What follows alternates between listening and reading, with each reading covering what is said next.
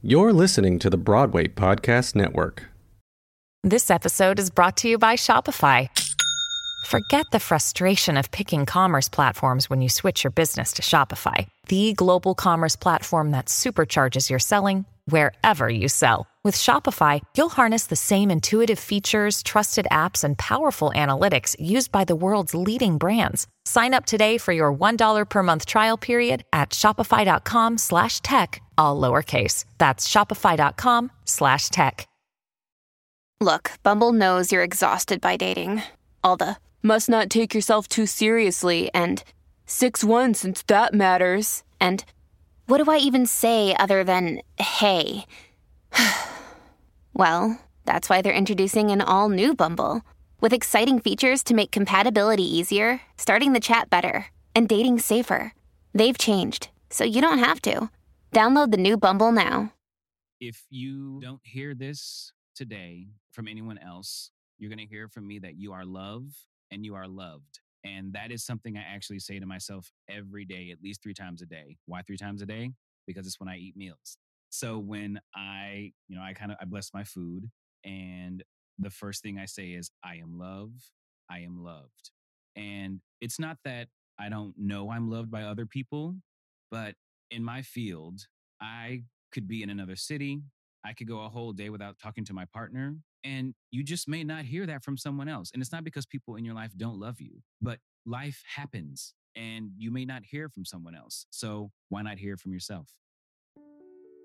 Hello, it's Tony Howell, and welcome to the Tony Howell Podcast Conversations with Changemakers. On this month's episode, we speak with Antoine Magic Raymond, author of Becoming Magic, a TEDx speaker, and Broadway performer with 20 years of experience. His credits include six years as the Universal Swing for the Pulitzer Prize winning global phenomenon Hamilton, as well as the four time Tony Award winning musical In the Heights. Antoine is a survivor of repeated childhood sexual abuse and is on the front lines fighting for victims as a soldier of love, his registered trademark and movement. You will soon hear his universal messages of hope and inspiration for all. After 26 episodes, this might be my favorite. Enjoy. Antoine, I'm so excited to chat with you. And the first thing I wanted to share is one of the favorite things, one of your catchphrases that I love. So let me be the first to tell you this morning may this find you in good health and spirits. Thank you. Thank you so much. I know it's a very special time in your life because you have just finished six years with the global phenomenon Hamilton.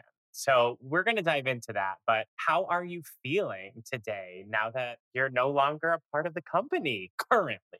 It feels different and it also feels the same because it's you know it's a tuesday morning and my morning is kind of how i usually is i wake up i watch the news i do my morning meditation what will be different is around five o'clock today i will go to the theater to pick up my tour trunk that's been there. And so I'll pick that up and I'll bring that home. And this is the first time since I've been given the tour trunk that it will actually live in my home. So that will be a first big, like, oh, yep, we're really locking into this thing that it's not your day to day anymore. So I think there are going to be several of those moments in the coming weeks where life is happening for me, but it's not but Hamilton is not a piece of that life. So those I'm going to see a show tonight on a Tuesday evening. I don't have to call out. I can just go to the theater.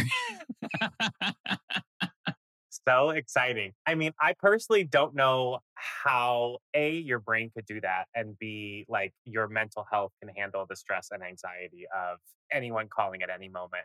I personally know that you just shared as well, like hours of stories about Hamilton on your Instagram, which I'll embed with this episode. But yeah, looking back and from this week of storytelling, what are some of your all time favorite moments with the show?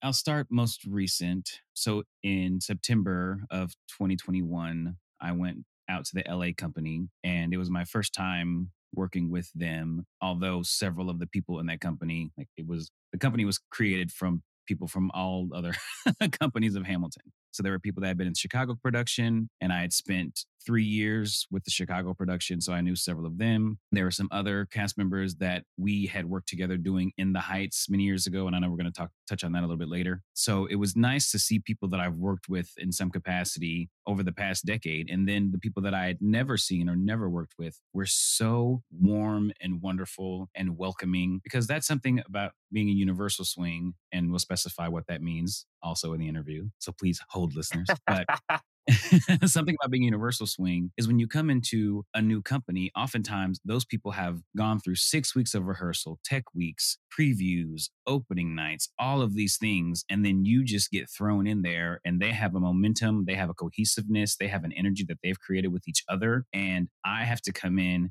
it's like transferring to a new school. Genuinely, that is the emotional and mental feeling of the thing is okay, I'm here at this new school, even though we all are kind of doing the same lessons, but it's new energies. And so to have gone to that company and for them to be so welcoming, I connected with them on such a level that I did not anticipate. And at this point, I've been doing the show since 2016, and this was 2021. And so when I left there, I was so sad to leave those people. And I was scheduled to go back to them in January of this year, but their closing date got moved up from June of this year to March. So it didn't make sense for me to go back to their company. So I never got to say goodbye to them, but I will because I'm flying to LA this weekend for their closing night.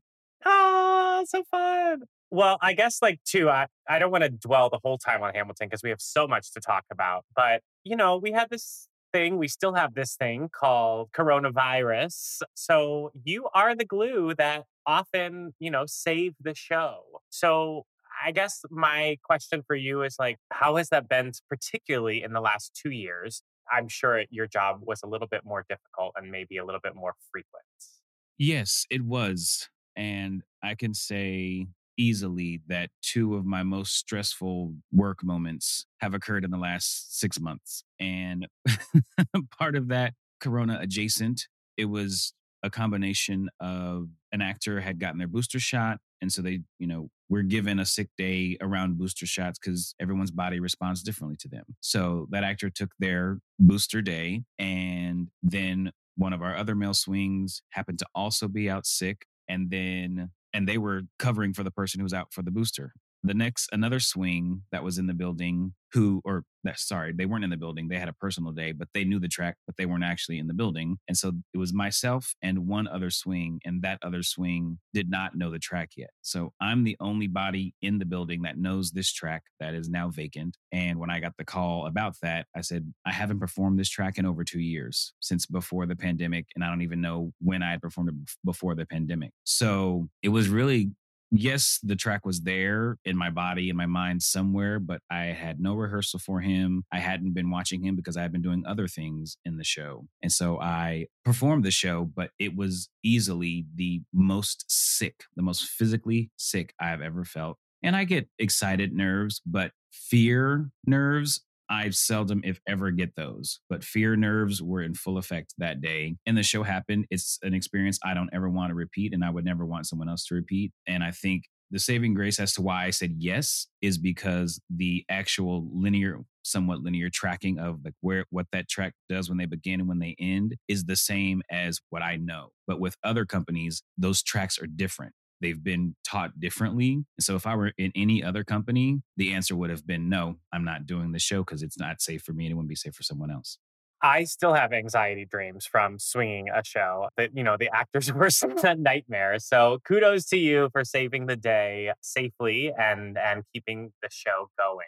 Just in case anyone is not a theater nerd like the rest of us. Can you just break down what's a swing, what's a track? And you were also in that hit show called In the Heights, but a different kind of swing. So can you address that? What was different about Hamilton versus In the Heights and, and what are what's a swing in all the different ways? So, a swing in general, I equal that or compare that to being a substitute teacher. So, when someone is the math teacher every day, they take a vacation, and then, but there might be other teachers in the building that also know what that person does. So, in theater, you have a male and female ensemble of dancers. And then there are swings that will cover all of those people. In Hamilton, there's five women and there's six men. So, as just regular swings, they cover those six people for that one production only. In the Heights, I was a vacation swing. So for vacation swings, I would be given, like, okay, we need you to come into the theater for a week, two weeks, a month, whatever the amount of time is. And then I'm there to fill in as one of the, for any of the onstage dancers that might either have to move to be an understudy or if they've taken time off, whatever that might be. And also, as a vacation swing, I'm only paid for the dates I am actually working at the theater. So, as a vacation swing, once that month or ha- whatever that amount of time was ended, so did my paycheck. And as a universal swing, I am on contract, sort of as a retainer, and I am always with the company. So when I'm in New York, I report to the theater every single day, extra coverage. I cover those same six men, and I do that for all existing companies of Hamilton. So there were five US companies of Hamilton. So I could be sent to any one of those five companies as needed. And they aim to give me at least 24 hours notice before traveling, but sometimes emergencies come up. I think the shortest amount of time I've been given was 32 hours. I found out Thursday evening during a show that I'd be flying out on a Saturday morning. So you've got to pack a bag and whatever you need and take that with you. And if they know how long you'll be sent away, then you pack for that. Sometimes they don't know how long you'll be sent away. Sometimes they tell you one amount of time and then it changes. So you're on call like doctor. And I know that during In the Heights, you got this nickname. So can you tell us how you earned your middle name, your nickname? How did that come about?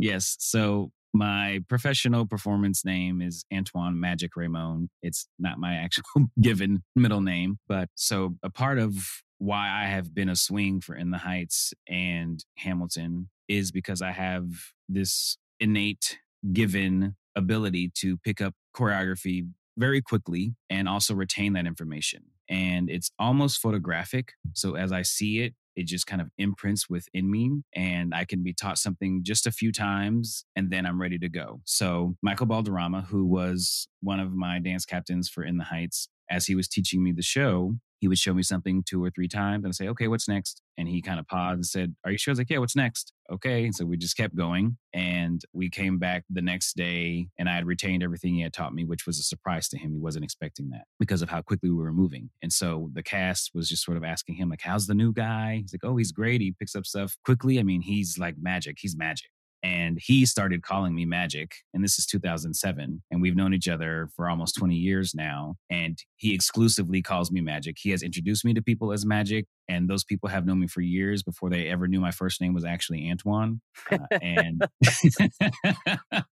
So it took me some time to get used to that nickname. I would meet people with him and I'd go to shake their hand and say, Hi, I'm my name is, and I'd have this sort of pause or random glitch because I the the humble person in me was like, Don't introduce yourself as magic. yeah. That's your Starbucks name now. it honestly is it's, it's it's any food order, so they can't even pretend to misspell it. oh, I love it. Well, I wanted to have you on because I'm super proud of you for creating your book. And so this is what I call the Good Morning America question. Why this book, Becoming Magic, and why now? Well, this book, it's been something I've had so many people in my life they've just like, you should write a book. You should write a book. I've heard that so many times. I even saw an astrologist the beginning of 2016 and she's like, You're gonna write. Like you're a writer. I think you're gonna write a book at some point. It's like, you are not the first person to tell me that. And I just at the time I was like, ah, uh, okay, maybe I don't really know what that would look like. And then I just because I've I've been a I write I've written in journals throughout my entire life. I mean, I had some as a kid. I've lost those. I have no idea where those are but then I picked it up again as an as an early adult. And so when I started writing a draft of a book, I had three ideas in mind. One would be my life as a performer, specific to being with Hamilton. One would be writing about being a survivor of childhood sexual abuse. And then there was kind of a third one as well. And as I was parsing, you know, sort of separating these book ideas, I thought, how would I do that? Like, it's just a part of me. So I just decided just write one book that gives an introduction to me and my life up to this point. And I just started writing some drafts. And so I think an even more specific answer to the question of why now, it was this series of wonderfully fortunate opportunities. And the book is what I believe it's a stepping stone towards something bigger that I'm not even aware of today. I don't know what the book will afford me in my future. I just know that at the time that it came to exist was the time that it needed to exist. And I happened to meet a fantastic ghostwriter through a very good friend of mine that I love and respect so much. And it was like I had two conversations with two different people about you should, you know, work with someone to write your book. I was like, I hadn't even thought about that. And then I got a connection and it all just came together. It wasn't something that I'd been seeking out for long term. Just opportunities presented themselves and I trust my gut. And my gut said yes. It's beautiful. It's very, very inspiring. And it does. It covers like we get to meet Antoine Magic Raymond. And I know you a little bit from our friendship, but I guess yeah, let me just transition here. I feel like it's part of your larger mission, your larger movement. And that is titled Soldier of Love, which happens to be a registered trademark. So we talked a little bit about becoming magic. What is hashtag Soldier of Love and this movement? And I love that it started on 1111. So give us give us the beginning story.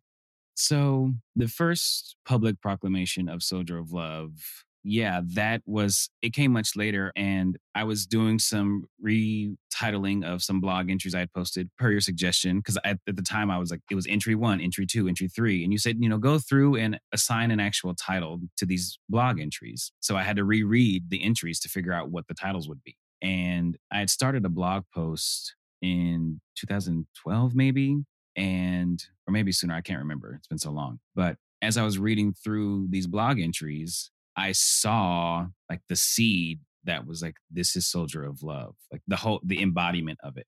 And so my elevator pitch of what a soldier of love is and how I define a soldier of love, a soldier of love is someone who is intrigued and curious enough to live a whole life. And I define living a whole life as a life where mistakes can exist, where fear is not debilitating, and where vulnerability is not a weakness. And I want to encourage people to be curious enough to ask themselves, is the love I have for myself enough? And that for me, many, many years ago, the answer to that question was no. The love I had for myself was not enough. I looked to my friends, I looked to my family, I looked to performing. I only felt that I held any value when I was on stage. I only felt important or powerful or worthy of being seen when I was on stage. When I was off stage, I felt small, I felt weak, I felt insecure. And through a series of events like working on cruise ships where I was physically removed from everyone that I had known or grown up with and put in a space with new people. And we're doing a show, but you're traveling the world. And so people wanted to do different things. I had time to myself and I was able to learn I love being with myself. I'm okay being by myself. And it created this foundation of support through and also additional work and therapy allowed for that as well. And so I just want people to be curious enough to ask themselves, is the love I have for myself enough? And if the answer is yes, great, build on that. If the answer is no, then ask a follow up question How can I trust that the love I have for myself is enough? And so the actual phrase of soldier of love came from an Instagram post that I posted in 2009. No. Look at your memory working. This is right. that memory, that swing memory, because I would I would have no idea. well, for me there's a bookmark because it was during Trump's election when he won. And I was just noticing around me so much fear fear in conversations, fear in energies, fear on social media. And I was swimming in that pool of fear for a few days. And the person that I am, I cannot operate in that space long term. So I had a pep talk with myself and said, okay, I have to figure out a new way of existing in this world because I can't live this way for the foreseeable future. And I was also trying to figure out how I wanted to utilize Instagram specifically. And so I made a post and I said, I understand that people are experiencing a lot of fear and that is valid. I said, I have no idea how to keep you from feeling fear, but what I can do is offer you love. So I am making a vow to be a soldier of love for you, meaning that whatever I post on social media will be informative, educational, inspiring, empowering, thought provoking, sometimes funny, but I will always do so from a place of love, not to be nasty or snide there's enough people offering those goods. I don't need to be another one. Well, people are falling in love with you right now because these this is so good. I have to find the quote that I really like. It's on your website and it's in your TEDx talk. So I just want you to break this down for us. But you say when we're living in the fear of what may happen, we aren't able to live in the love of what is happening. So can you just expand upon that a little bit?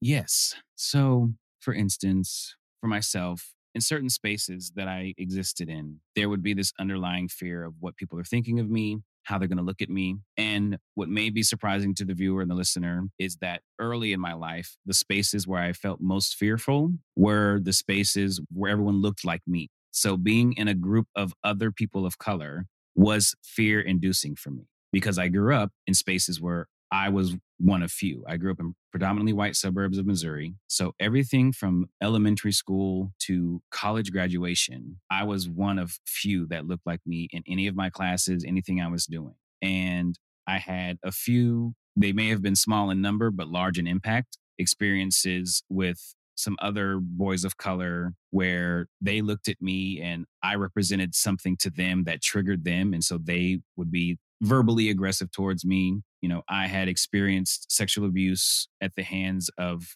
actual family members. So their physical embodiment also was a threat to me. And there was this ongoing fear that I had about how would some black guy seeing me walk down the street respond to me? Would they want to make fun of the way I was dressed, the way I was walking, or whatever that was? And what that was robbing me of was just the beauty of who I am, the brightness and the light and the love of who I am, and also just enjoying the moment I'm in. And, you know, it could be the smallest, it could be as specific and minute of it's a gray, cloudy day and it's raining. And it could be like, ugh, this is a shitty day. It's raining. And then, but also within that, you could walk past someone that has a cool pair of shoes on or has a nice smile, or there's going to be some amount of beauty in even some of the more mundane or blah moments of your day. And also, it's just a matter of when we continue to carry fears from our past into our present,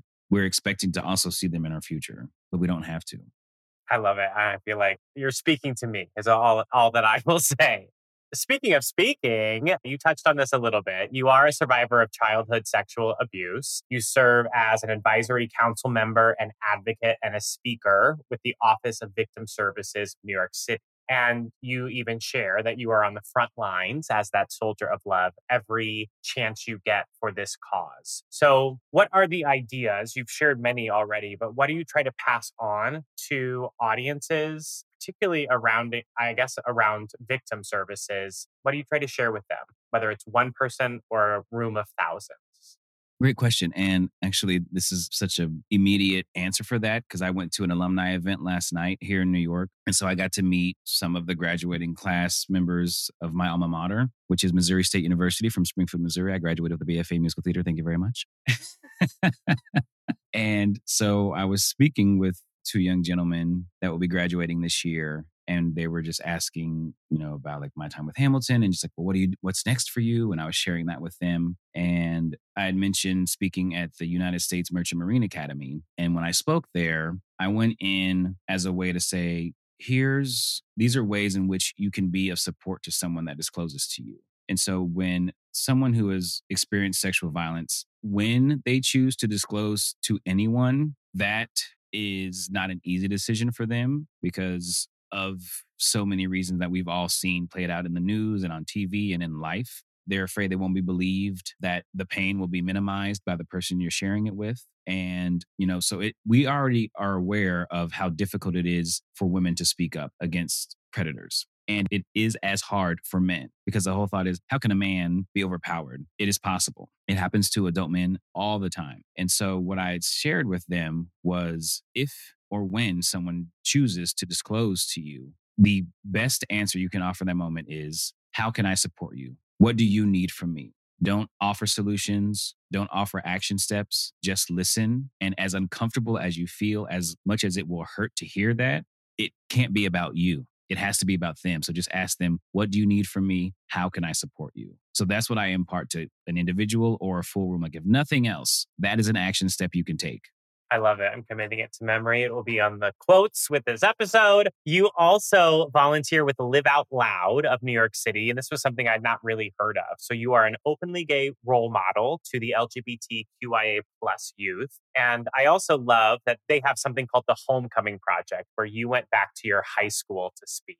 So, yeah, what is what I'm just going to call LOL? I don't know if they call it that, but like tell us about LOL in case people want to get involved. How how can we learn more and and get involved? Yeah, it's a not for profit organization here in New York. And actually, one of my good friends from college, he is how I actually got connected with them. So many years ago, almost 10 years ago, if not more, he was doing a concert and he invited representatives from Live Out Loud and also the Trevor Project and so kind of their their heads of their boards were there and I was introduced to both of them. I was intrigued about the work that they did. So I reached out to Live Out Loud. And when I started working with them, I was actually writing curriculums that would go to their GSAs. It was Gay Straight Alliance, but now it's uh, Gender Sex Alliance, I believe.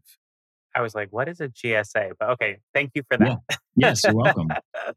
and so they had these role models going into their schools and they wanted to do something that was like more specific, like versus like, okay, instead of just showing up at a club and having pizza, like let's have a conversation and get to learn things. So I was on a in a group, a committee, we were creating essentially topics for the students to have conversations around. And in the course of that, I said, I'm actually more interested in being in the room with the students and having conversations with them. And so that's how I got into being a role model and actually working with them. So what they do is, you know, and they're always looking for people to help. And especially if you are a person of color, yes, yes, yes, that representation needs to be here. And it, you can be in any field of work. It's professionals across the board. And so you go in and they schedule it around your time. It's usually in the afternoon because it's right after school is out. So it could be like a three to four or 3.30 to 4.30 situation. Zoom is, you know, it's happening. So makes it even easier. So you have a conversation. There's someone with Live Out Loud that is also there to facilitate the conversation, show you so you are not alone in this space. You have someone there to guide the conversation. And you just talk, you share your experiences. They'll send you information ahead of your scheduled time so you know what the topic is. And you just talk with the students. You hear what's going on in their lives, what the realities are for them. You know, you can answer questions. And what I really like about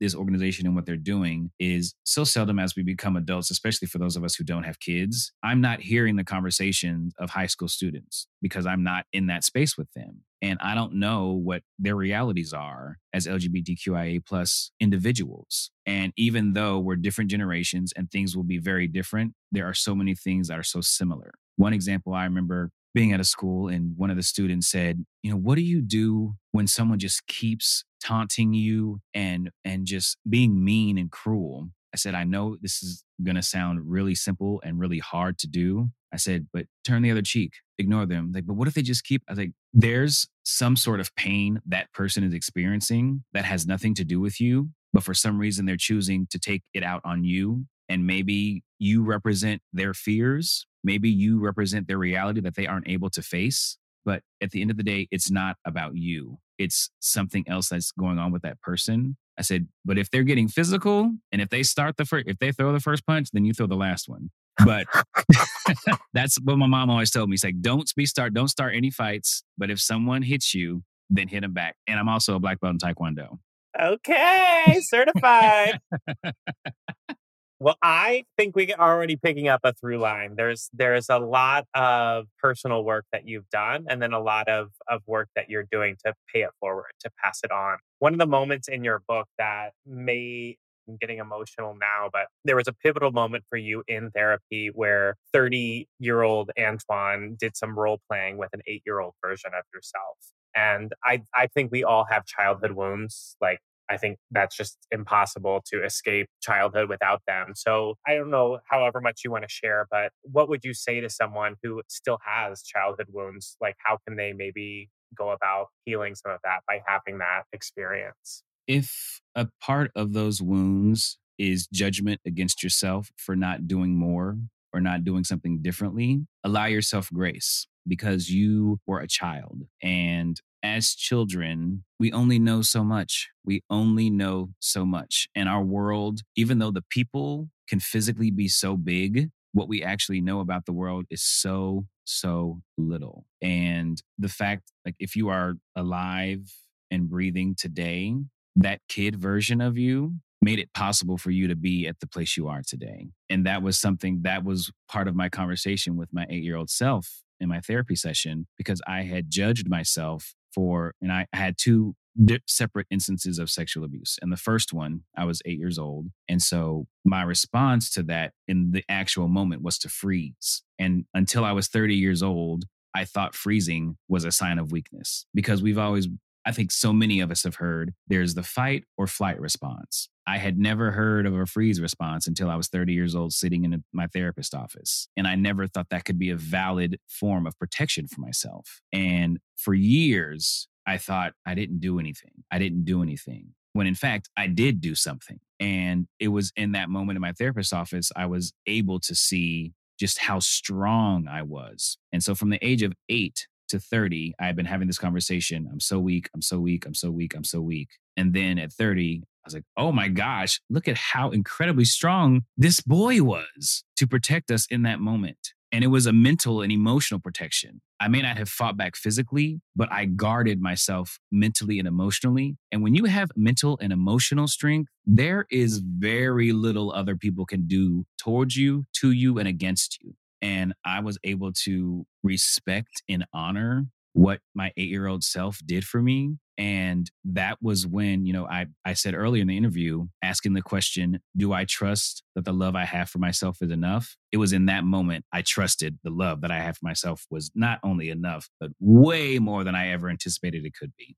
Well, I love you. And the response that I had is like, you are strong AF because also look at everything we've gone through in the last six years. And you just held up one of the biggest Broadway shows for six years. So I think the proof is in the pudding. Obviously, you're a very, very talented writer. I'll just say, go get the book, Becoming Magic, but as well as a speaker. So I think I can say it here officially. That's really, I think, where your focus is next. What is it about speaking for you, public speaking? Why are you seeking to have more of those opportunities? I like connecting with people. And I am an introvert, meaning I recharge in spaces by myself or that are much less stimulating. But I really love conversations. And I think part of that is growing up I'm the youngest of three, and the sibling closest to me is 12 years older than I am. So I kind of grew up as an only child. So I didn't grow up having conversations with people every day. And there's just something about also being able to tell my story and to share what I have and to offer that to other people. And I didn't used to think that sharing my story would have much interest or value to others. And so like, well, why why would I share it then. But there have, I can't say I've ever experienced a moment when I've had a conversation with someone where I didn't genuinely notice them being positively affected. And that's the difference positively affected. I don't ever share anything with the purpose of diminishing someone, and I don't want to shock someone. And I speak about a very difficult subject, sexual violence, but I do so from a place of learning this is what I've learned from this. These are ways that I've taken this experience and this struggle and have found love and light and joy from that. I don't want to, again, and, and this is a part of my signature. It says, I was just about to ask you that. I was like, wait, I need to know what this is about because I was like, okay, continue. So, part of my signature, my email is I take responsibility for the energy I put into this world. And it's that simple. And if I'm having a bad mood and I'm around people, I say, for one, people who know me well, you know what my mood is. I don't hide it, but I also don't throw it in your face. My baseline is pretty pretty good. I'm like at an 8 usually. And if I'm at a 5 or lower, I'm not saying hello to people because that's not where I am. I'll make eye contact with you. I might give you a nod, but I won't be as engaging as people are used to. And that's because when I'm going through stuff, that's when the energy I have is to allow me to do the things that I have to do in that day. And it's selfish. And I use the word selfish not in a negative connotation, but in a preservation connotation. So I remember saying to a, a friend uh, with Hamilton, we were we had a rehearsal one day, and I was on the stage stretching before rehearsal, and I was in a low day, in a low mood, and he kind of like crawled up to be kind of funny. He's like, "Hey," I was like, "Hey," I said, "I only have enough energy to be here today." And he said, okay. And he respected that. And so that's what I mean by taking responsibility for the energy we put into the world. If you're in a bad mood and you're having a bad day, know that for yourself. Don't ice people out, but just if people ask you, How are you? This is a phrase that works wonderfully. I've been better and I could be worse. And I learned in high school, that was the first time I learned just how much my energy and presence affected other people. Because when I came in upset or in a bad mood or whatever that was, that was not my baseline, people would ask, Are you okay? Did I do something wrong? What's wrong? Like, there was such a need for people to help me feel better. And I'm the kind of person like I'm okay sitting in the muck of my emotions because it gets me through them more expeditiously. Like I don't want to drag this out for days or weeks. It's like, okay, let me f- sit in this. Let me be upset. Let me be sad. Let me be annoyed. And then I can figure out what is this. And then if there's a solution where I need to speak with someone, or if it's just, I just needed to be in this funk, then I can get out of that. But if you're someone who finds yourself like me, where people are like, hey, what's going on? Are you okay? Did I do something wrong? Nope, I'm just having a low day today. Thank you for asking. I appreciate it. I feel you. I have a tendency to be at a nine or a 10 usually, but I, I definitely think that we can take those moments that we need and it's okay not to be okay and to respect those boundaries.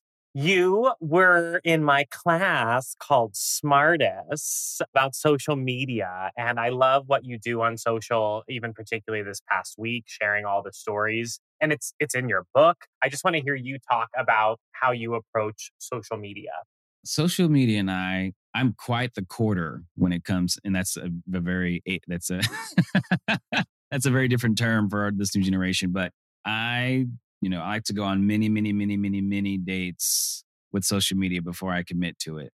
I didn't really, I didn't actively join Instagram until 2016, and I couldn't even tell you when Instagram started. But I was like well behind that curve. And for me, I want to be clear about how I'm going to use a platform before I give my energy and time to it because my energy and all of our energy and time is precious and valuable. And also, I want to know that what I'm offering people is me. Like, you're not getting all of me because that's just not who I am. I'm not going to give you all of that. But when you meet me, I'm going to be who you've been watching on my Instagram or been reading about on my Twitter or on Facebook. It won't be like, oh, I thought he might be like a little bit different or he seemed a little less or a little more like, no, like that's me. and so that's something that I think about. And, it, and it's just a matter of like, okay, what do I, what am I going to post about? And, and it's also, it's a matter of what will I be consistent about posting? You know, I'm not going to like, hey, so here's this thing. And then like, oh my gosh, I have to keep doing that kind of thing over and over and over again. Cause then for me, it doesn't feel authentic. It feels, it feels performative. And if you want to see me perform, you can come pay a ticket and see me on stage.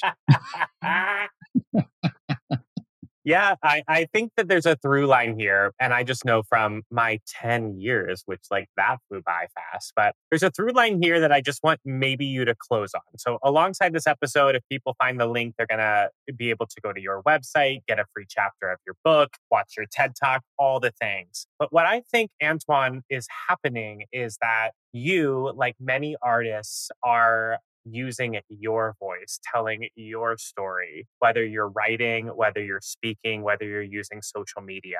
So if you could think back a couple years ago, prior to the book, prior to your first public speaking engagement, what does the artist need to know about permission to be themselves, to not be in a costume and being someone else? I love this question. Ooh, I like this a lot. To know about themselves. Mm. Oh, man, great question. So, what I would say to that is there is no requirement for you to always be on because what you're doing on stage, that is a job. You are presenting a character or characters.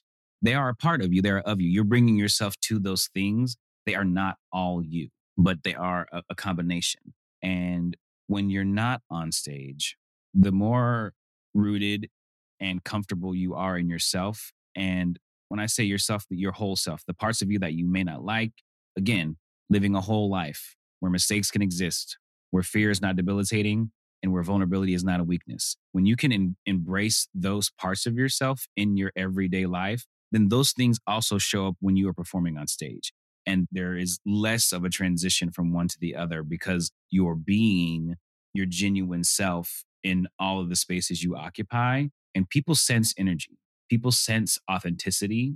And if you are creating a persona in your life, be it on social media, be it when you're at an audition in the holding room or you're at a restaurant or a bar with friends, if you feel like you're having to perform and all of this stuff and it's not genuine to who you are, people are going to pick up on that.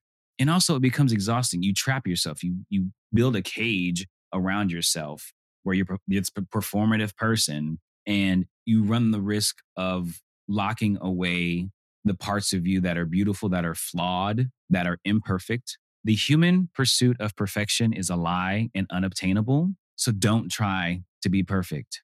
Be who you are and have people in your life that not only love and respect you for your imperfections and your faults, but also call you out when you are trying to present something else that's not that. You know, I have people in my life that will honestly call me out if necessary and we can call each other out and say, "Hey, what this is not the you that I know. What's going on?" Or, "Hey, I see or it seems like I haven't heard from you in a while. Just wanted to check in." I have this wonderful quote that I found online. I have like a folder on my phone and it says, it's true friends that hear you most when you're silent. So when you have people in your life that reach out to you because of your silence, those are people that understand your heart, that understand your spirit, and that want to support you and love you regardless of how many followers you have, how many likes you have, how many Broadway credits you have, how many books you've written or sold, how many talks you've given. They don't care. And when they ask you about your life, they're asking about your life, not what was the last show you did, what's the next show you're doing, you know? So I understand with where we are in life and in, with social media offering so much to viewers and there's so much content and there's all of this and we're seeing versions of people's lives that seem so glamorous and so oh my gosh and you know they're a TikTok influencer they're an Instagram influencer they're this thing influencer what we don't know is what's happening off camera so when you can honestly and I'm going to go back to the same statement earlier trust that the love you have for yourself is enough, that is your base. And then people who come into your life support that. They are not the source of that love. You, you as the individual, you as the viewer, you as a listener, you are the greatest source of love you will ever have in your entire life. That goes above your family, that goes above your spouse, that goes above anyone else that comes into your space. You have that has to be you because you wake up with you every morning, you go to bed with you every night. You know the darkest secrets that you've never told anybody and will never tell anybody. And if you can't love yourself for those dark secrets, you'll never find anyone else that will. I thought we were going to get a RuPaul quote there. I know it's one of your faves. it is. And if you can't love yourself, how the hell are you going to love somebody else? Can I get an amen? Amen, honey.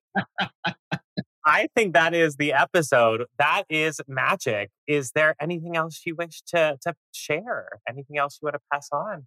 Yes. If you don't hear this today from anyone else, you're going to hear from me that you are loved and you are loved. And that is something I actually say to myself every day, at least three times a day. Why three times a day? Because it's when I eat meals. So when I, you know, I kind of I bless my food and the first thing I say is I am love I am loved. And it's not that I don't know I'm loved by other people, but in my field, I could be in another city.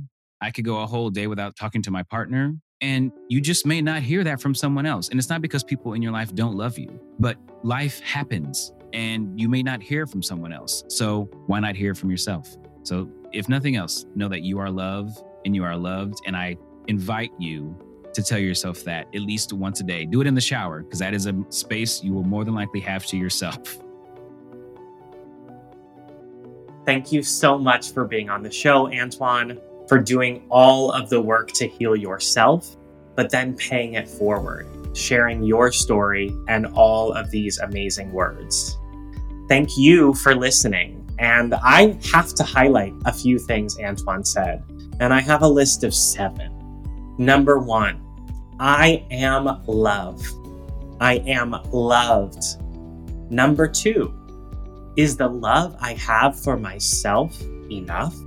Number three, each of us is capable of living a whole life. a life where mistakes can exist, where fear is not debilitating, and where vulnerability is not a weakness. Number four, when we continue to carry fears from our past into our present, we're expecting to also see them in our future, but we don't have to.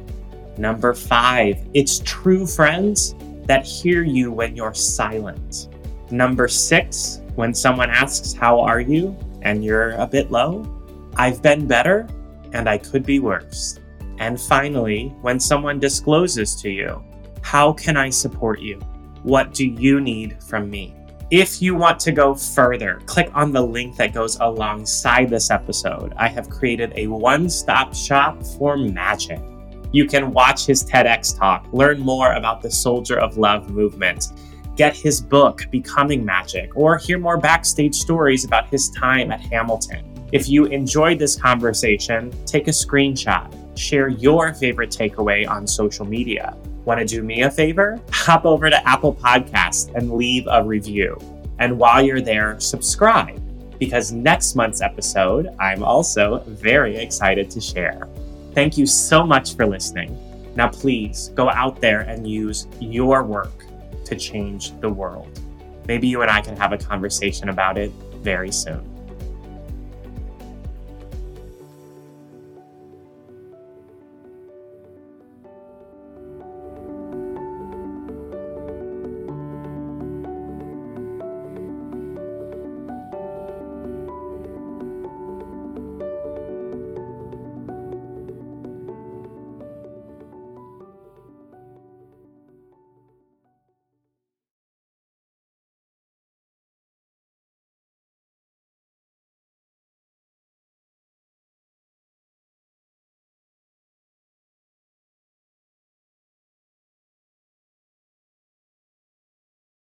Have you ever wondered how your favorite performer actually feels? Well, here's your chance. Welcome to The Quiet Part Out Loud with me, Bobby Steggert, Broadway actor and now a therapist to a whole host of Broadway creatives. Part interview, part therapy, this is not your typical podcast. We'll go right to the heart of things with some of your favorite artists what they still struggle with, what lessons they've learned, what they haven't figured out yet. There's enormous power in saying the quiet part out loud. Are you listening? Hey, it's Leslie Odom Jr. here on the Broadway Podcast Network to tell you about the Rise Theater Directory, a program of Maestra Music. Rise is a national online resource designed to connect and empower backstage and administrative and creative theater professionals from underrepresented backgrounds. If you work or aspire to work in the theater community, this can help you find your next project. And if you hire theater professionals, search the Rise Theater Directory to find your next team. Create your profile now and get more information by visiting risetheatre.org. That's theater with an R E R I S E T H E A T R E dot org because only together we rise.